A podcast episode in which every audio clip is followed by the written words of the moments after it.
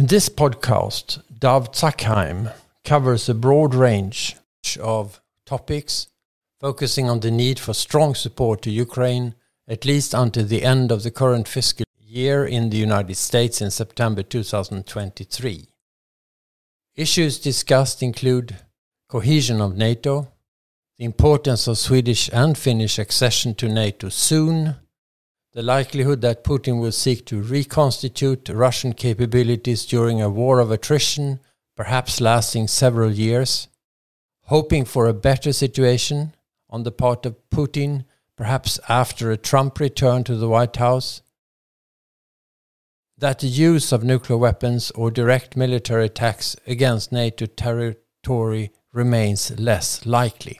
Dov Zakheim is a corresponding member of the Swedish Royal Academy of War Sciences since 2011 and a former writer, businessman, and politician. He is a particularly valuable member of the Academy given his focus on lessons learned. In his case, closely related to his service in the Reagan and George W. Bush administrations, in the latter case as Undersecretary of Defense. He took the unprecedented step for a Republican to sign up to a statement in 2020 supporting Joe Biden for president, arguing that President Trump was unfit to serve another term. He has written hundreds of articles and a number of books, including A Vulcan's Tale, discussing missed opportunities and struggles to manage two wars, particularly the seemingly endless conflict in Afghanistan.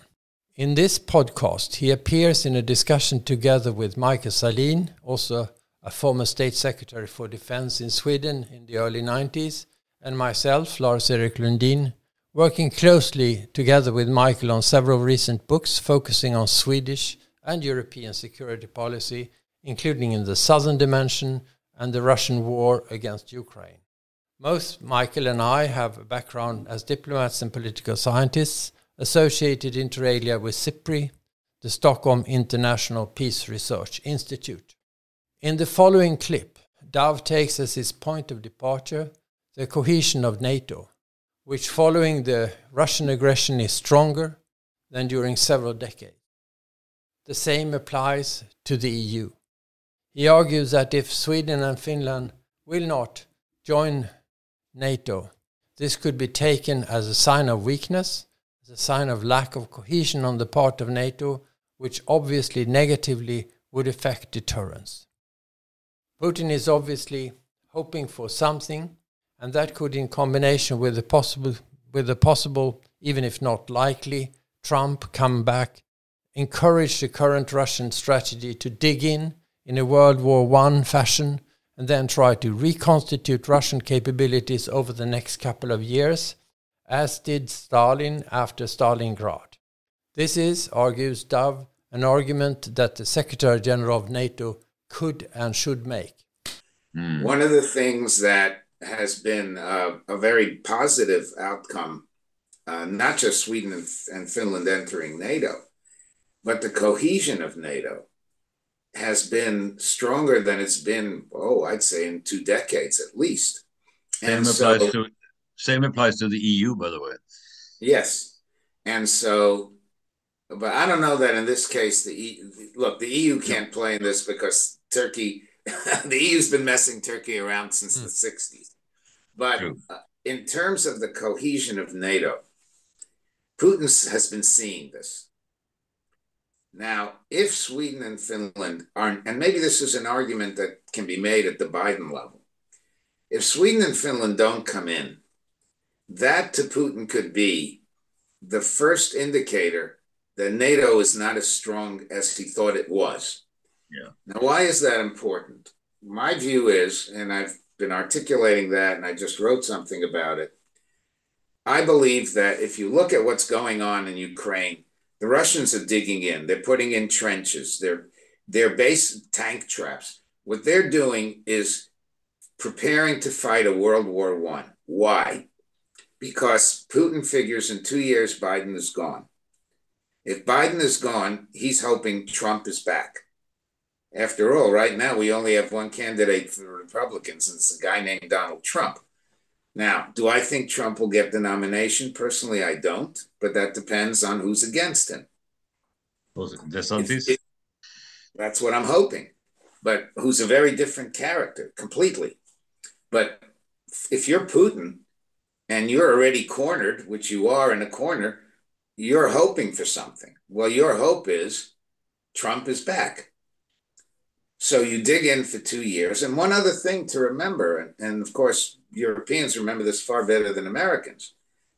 In 1941, in, in September of 41, the Nazis were at the door of Stalingrad. Three and a half years later, the Soviets are inside Berlin. The Russians can reconstitute. This idea that it's going to, that because of embargoes and sanctions and all this, that it'll take them a decade is nonsense. The Russians reconstituted when they were in much worse shape. And so, again, Putin knows this. Putin knows the history. And so, for him, waiting it out for two more years while he reconstitutes and in the hope of a, of a Trump coming back, that's a strategy. Now, if you add on top of that, Finland and Sweden not coming, maybe you won't come in for two years. What does that tell them about NATO cohesion? And then all it takes is, you know, the Germans saying this is too much for us or too bad winters or whatever. And Putin feels you know, he's he's still going to win. So, mm-hmm. in a, in a sense, not having Sweden and Finland come in relatively soon further increases in Putin's mind yeah. the sense that you know at the end of the day he's going to win out. And I think that's an argument that needs to be made. And oh, by the way, that's a great argument that Stoltenberg can make as the Secretary General of NATO it's so so great an argument that it's uh, surprising that it hasn't been made already and and forcefully because it's so obvious at least to me that this is a well that's the great situation. It's the problem with things that are obvious. Yeah.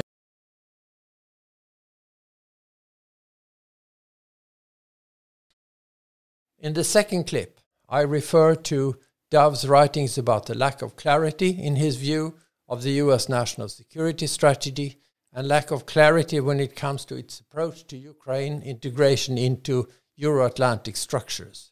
Against this background, I refer back to an earlier podcast about escalation risks made by Michael and myself.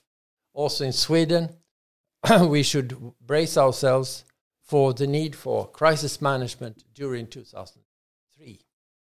Um, you are on record in some of your contributions to worry about the lack of um, clarity of the security strategy, the new US and the defense and, and everything that follows, that it isn't clear enough in terms of deterrence. And you're also on record for us uh, in the West not being clear enough about our intentions about Ukraine. You think one should uh, send the signal that Ukraine should get into NATO and so on.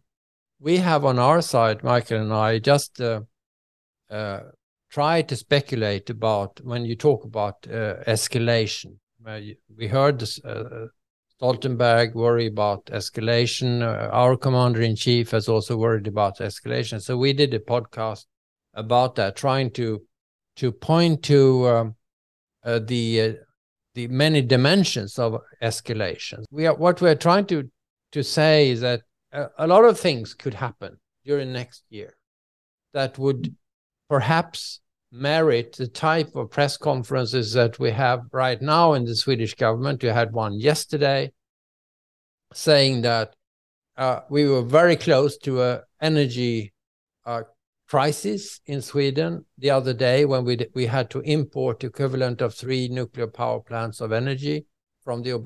We were almost at the limit that we had to start rationing and so a lot of things could happen with cyber, with water, with energy, with uh, electricity, with uh, with uh, um, terrorist attacks, uh, what have you, inside the country. So we have to brace ourselves and get into a crisis mode in the way we have we were in a crisis mode during the pandemic, and we were man managing to to mobilize the country and the population to suffer quite a lot of uh, of inconveniences, so to say. Uh, so one has to square this picture of digging into the trenches in the First World War situation for another two years, uh, with the possibility that even during that period we could experience very unpleasant things. Uh, the Finns are, of course, relatively co convinced for the time being that the, the ground presence of uh, Russian forces has been greatly reduced along the Finnish uh, uh, frontier, of course. But there are so many other things that could happen that merit, you know, vigilance on our side. We are, of course, arguing, and that is natural. That is a Swedish and a Finnish argument that already the fact that we have applied for membership in NATO and that this has been welcomed by through bilateral assurances of support from the Brits and from the US and other who are very important to us, has put us in a much better position then.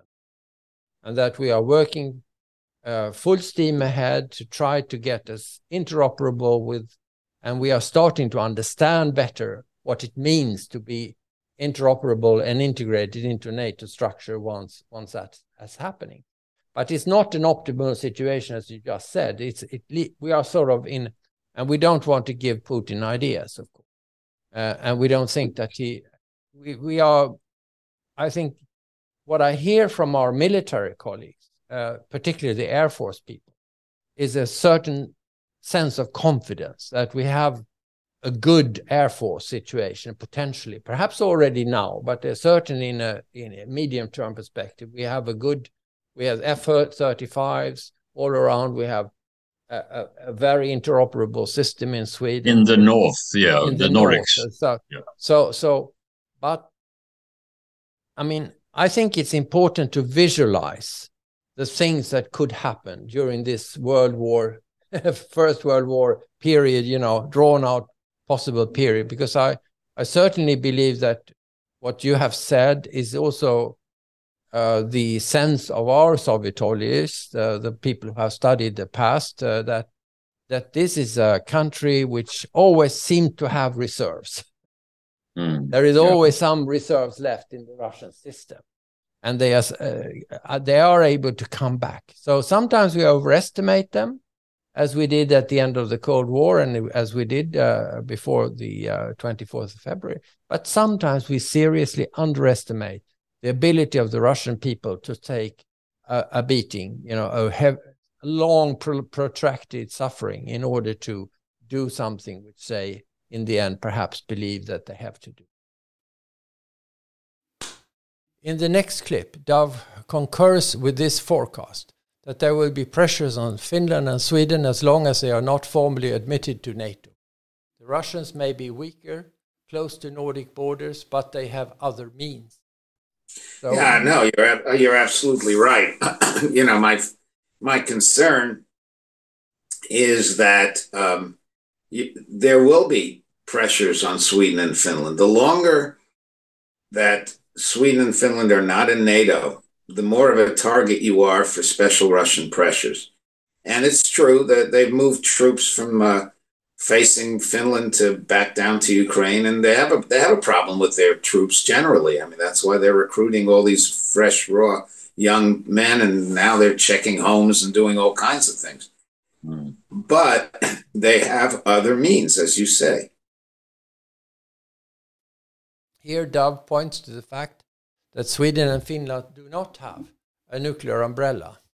Sweden had such a nuclear umbrella even in the 70s but it's not clear that it exists today, and even less so uh, for Finland.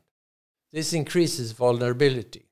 Quoting Churchill, saying to the Americans that the European disease may spread to the United States, weakness in the north can spread to the south and to the west. That is why NATO is united now. And the longer that this hiatus persists, where Putin knows that you're coming in, but you haven't come in. That gives him an opportunity because at the end of the day, one of the big things about coming into NATO is the nuclear umbrella. And you don't have a formal nuclear umbrella until you, you're in. And that already opens you to pressures that might not otherwise be taking place. Now, you know, years ago, I gave an interview to Dagens Nyheter about the uh, nuclear umbrella that we offered, that we gave uh, actually Olof Palme while he was busy attacking us um, over Vietnam. But it's not clear that you've got that nuclear umbrella today. And therefore, and, and certainly Finland doesn't have it. Finland never had it. And so Putin knows that. And the longer this thing drags on, mm. the more vulnerable you are to the kinds of things you're talking about. Yeah. Cyber, terrorism, whatever it might be. I mean, he's got, look, the FSB has a big bag of tricks. They've always had a bag of tricks, and it could be very bad indeed. Mm. Um, so that's, in, in fact, another reason beyond what I was saying earlier uh, that it's imperative because if he's successful in doing some things to undermine Finnish uh, cohesion, Swedish cohesion, it's not going to stop there. Mm. You know, Churchill gave again. I've, I've, I've quoted this. Churchill, when he gave that famous speech in December of 1941, after we were hit by Pearl Harbor, he he gave a speech to the joint session of Congress like uh, Zelensky did last night. And he, one of the things he said to the Americans, to us, to Congress, was look, you can have the disease that starts in Europe, but eventually it'll get to you because it always does. And the same applies. The disease, if if Putin tries to inject some kind of disease into Sweden and Finland, Mm. It's not going to stop with Sweden and Finland. Everybody knows it won't. That's why NATO is united now. And so, again, a lack of, a perceived lack of cohesion, a perception in Moscow that the cohesion is falling in part, invites the disease, not just in Sweden and Finland. Against this background, Michael draws the conclusion that NATO accession issue needs to be resolved at the latest in March. At the same time, Sweden and Finland cannot do more in terms of concessions. While we, whereas we and Finland, but uh, perhaps especially we, were quite concerned uh, back in May, June at the risk of being stuck in this uh, hiatus, as you say, between our decision being formally formalized and acceptance of NATO ratification. Uh, there has been more uh, more relaxed uh, attitude to this now compared to then. Uh, not because of, of uh, simply um, accepting the fact that it has been dragging on. Uh, although Stoltenberg keeps saying that, but this is faster than any of the earlier enlargement step. Well, that's not a big thing to say because, of, of course, it, it should be quicker. We are so ready in all respects, as we know. But there, it's also the fact that the things that Putin said uh, uh, last summer, let's say, uh, surprising some that he wasn't more angry about this step. Uh, somehow just uh, shrugging and saying that, yeah. Uh, and this, to the extent that anyone takes that as some kind of, if not guarantee, then at least a measurement of it's not so dangerous after all. I think it's a big risk of, of overstating or overinterpreting the fact that he wasn't more sort of uh, upbeat about this because he has a he sees long lines and he will uh, he will he will show his teeth when when he's ready for that and we should prepare for that. So whatever you have been all the things that you have been saying combined and what Lars was saying convinces me now that it would be imperative to see to it that this thing is solved in March at the latest lest it risk dragging on for a long time and then it's completely unacceptable from a NATO point of view and what it takes to achieve that but timing is uh, is of essence here. But I, I really think that uh, if, if it takes longer than that then um, you, you are facing exactly the risk that you are talking about now. And um, and uh, then the question becomes so what need we cannot do more by way of concessions. Maiken then puts a question about the risk of escalation. Dov's response, responds initially by saying that it's much less, he's much less worried about escalation to World War III. A number of red lines in this regard have not led to escalation to the NATO Russia level. Western capabilities respond both on the nuclear level and in terms of cyber are at least as strong as Russia's. Putin does not survive a conflict with NATO. Key issue whether Biden and Congress can push through a big enough support package to Ukraine, including tanks, etc. As it looks now, there should be money coming to Ukraine for etc. As it looks now, there should be money coming to Ukraine for a month to the end of the current fiscal year. Step by step, uh, action reaction. Are we proceeding towards uh, NATO openly clashing, not just by way of proxy, but more openly, as uh, Stoltenberg and others have warned in, in recent days? I mean, we talk about the First World War kind of struggle, but we are also taking talking about the risk of World War Three, aren't we? So, where you sense that we are in those terms? Well, I, I I'm much less worried about uh, a, a World War Three. A couple of reasons. First, do you recall when we were saying more than anyone else, oh, if Ukraine hits inside Russia, there'll be World War Three. Well, guess what? They've hmm. hit, if, if Russia considers Crimea part of Russia, and it's not only Crimea that's being hit. No World War III. We said, oh, if we transfer HIMARS to the Ukrainians, God, that could bring on World War III. No World War III. We're, we're not sending all that many Patriots, sending one battery. We should be sending a lot more than that, by the way. And oh, by the way, the Germans have Patriots too, and they could ship them. I don't think there'll be a World War III over that. I don't think there'll be a World War III over tanks. One of the reasons I say that is Putin knows that if he does anything with NATO, he risks a nuclear war himself. Does he preempt with a nuclear weapon? I don't know that he gets away with that. And look, without going into any kind of detail, he knows we have a capability at least as good as his when it comes to cyber. Look what we did to the Iranians with Stuxnet. And how many years ago was that now?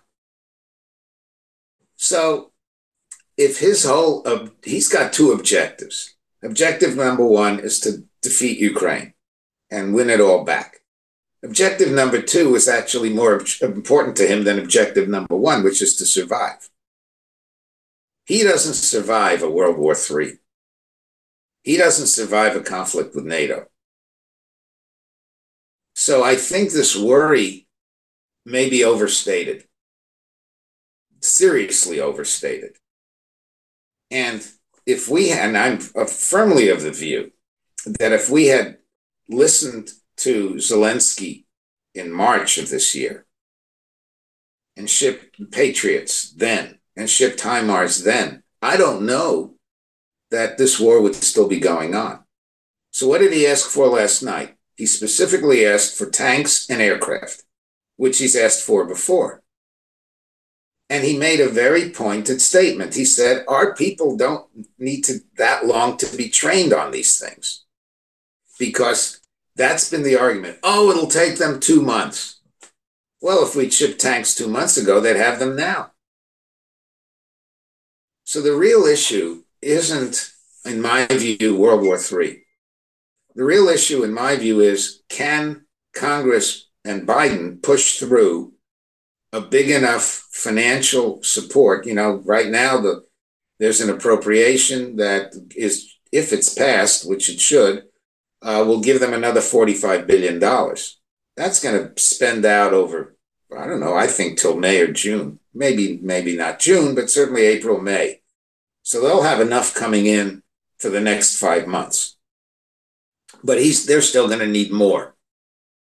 And you've got these 30 isolationist Republicans in the House who could force the Speaker, probably McCarthy, but we don't know that because because of them. We don't know if he'll get it.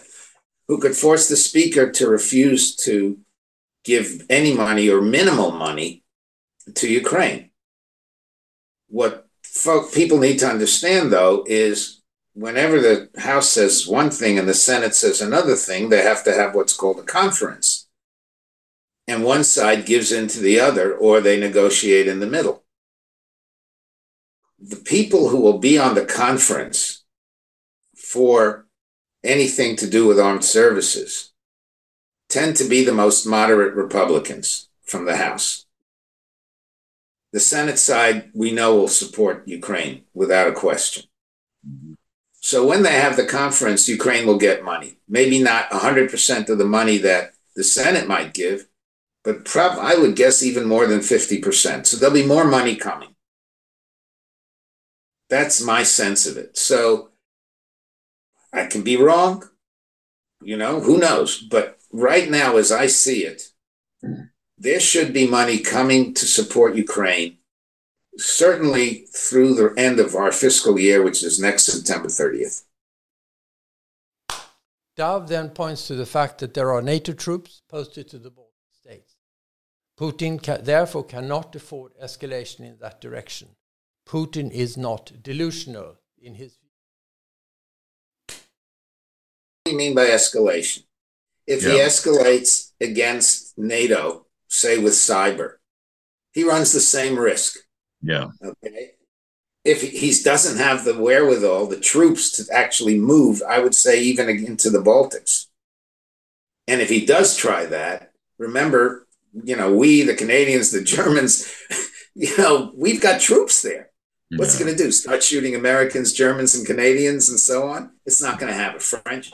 So, what else could he do? He's doing everything he can to totally destroy Ukraine, to turn Ukraine into Grozny.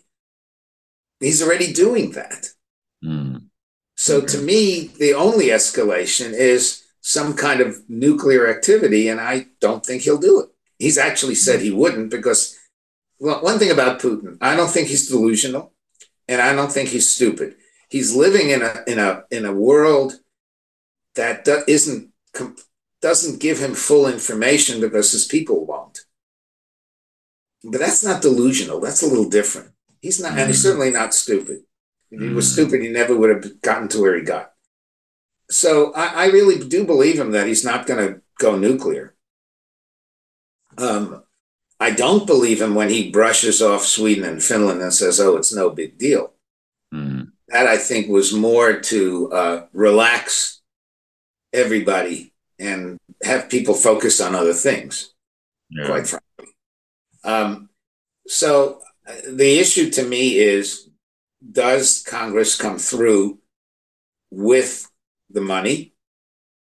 Because clearly, that's what Zelensky needs and does the administration come through with with heavy armor i'm not talking about aircraft aircraft is much harder but with heavy armor which he's also asked for and which they could train for and to me and, and again I, i've written this and i don't know if it'll be published but that's much more important than all these congressmen and senators standing up and applauding him mm. applause doesn't win you anything on the battleground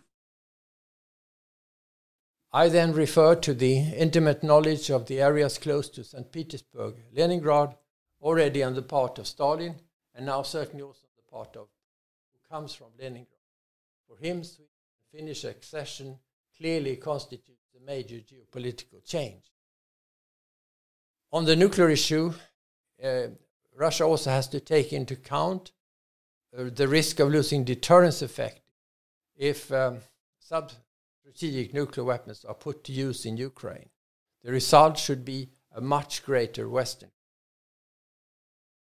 On, on the issue of uh, Sweden and Finland, uh, you know, I was posted to Finland in the early 80s.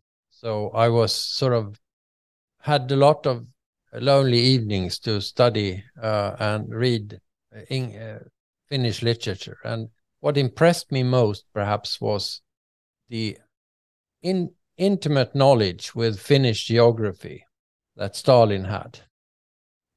Yes. And now we have a president in Kremlin who has been posted not only to to Germany but also importantly comes from Leningrad.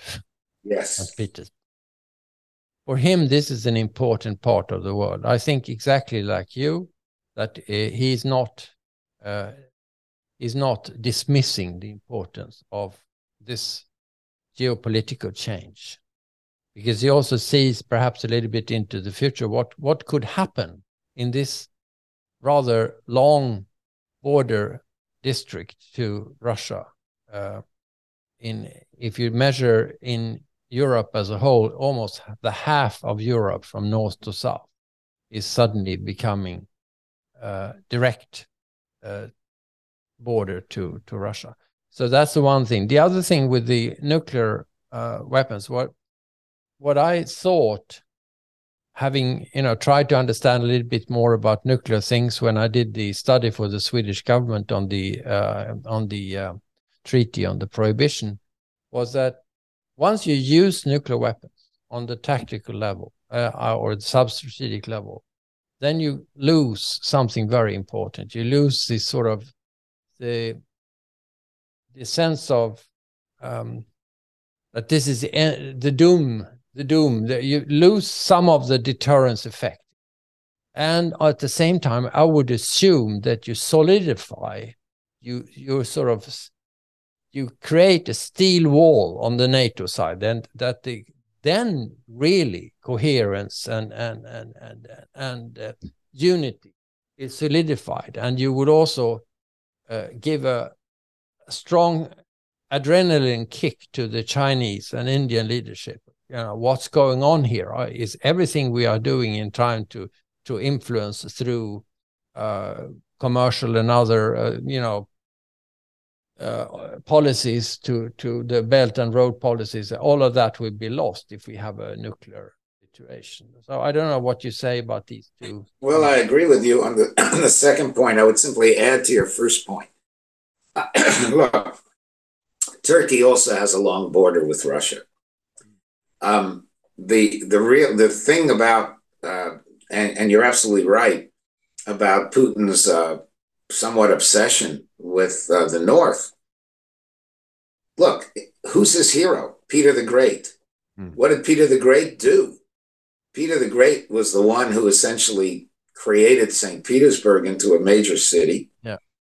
Peter the Great was the one who was who began the movement to create the Baltic Sea as a Russian state, as a Russian sea.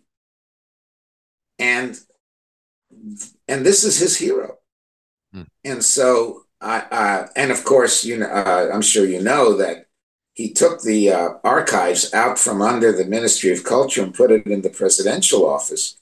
And he was he's been obsessed with all these Russian agreements and treaties and so on.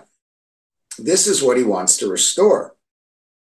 But if you're focusing on Peter the Great and not on the czars who, you know, took over Kazakhstan or something, that tells you where he's really looking.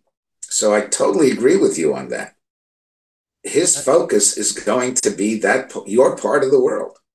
I know. and oh, by the way, yeah. you know, when did Sweden stop fighting? When it fought with Russia. So, you know. Oh no, I, I, I, uh, I mean, the the fact that we haven't had a war in Sweden in for 200 years doesn't mean that we couldn't come back with uh, having a considerable defense uh, well, absolutely. Uh, the second point uh, is in this context, just to finish, uh, Michael, this small ex- sort of excursion, uh, is that there is a link between the two for me. And that is the historical memory of Leningrad being in rubble, being destroyed during the Second World War. So having a nuclear sub-strategic exchange which uh, is not too far from St. Petersburg, I think would be a very unpleasant thought for. No, I agree. I don't think he's going to do it, but mm-hmm. I, I, do think that, as you say, um, he's obsessed. If he's obsessed at all, let's put it this way, he's obsessed with restoring.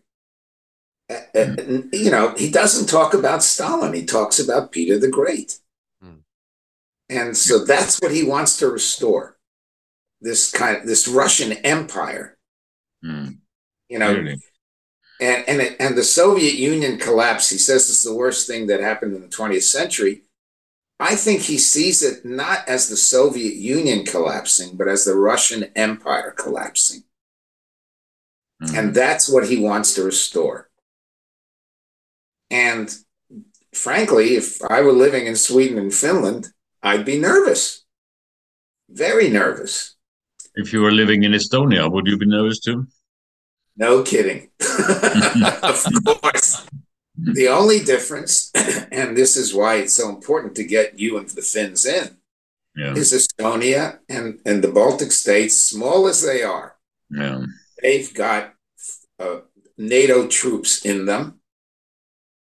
I'm not saying you need the NATO troops, but they're so small they do need the NATO troops. They've got this new Polish brigade that's clearly geared, the American brigade in Poland, I should say, clearly geared to operations in the Baltic states. And they've got the nuclear umbrella. Mm.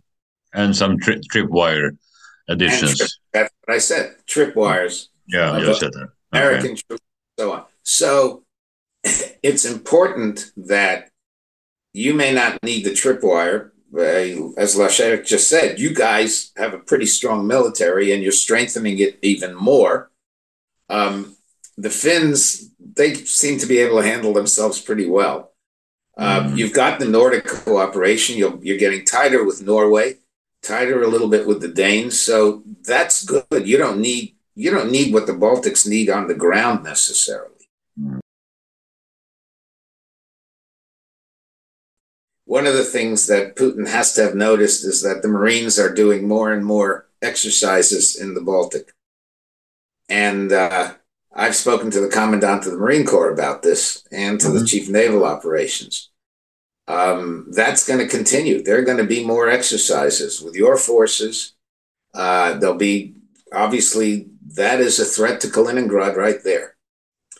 Uh, so uh, we know that it's bristling with missiles and all that, but they're not going to make it.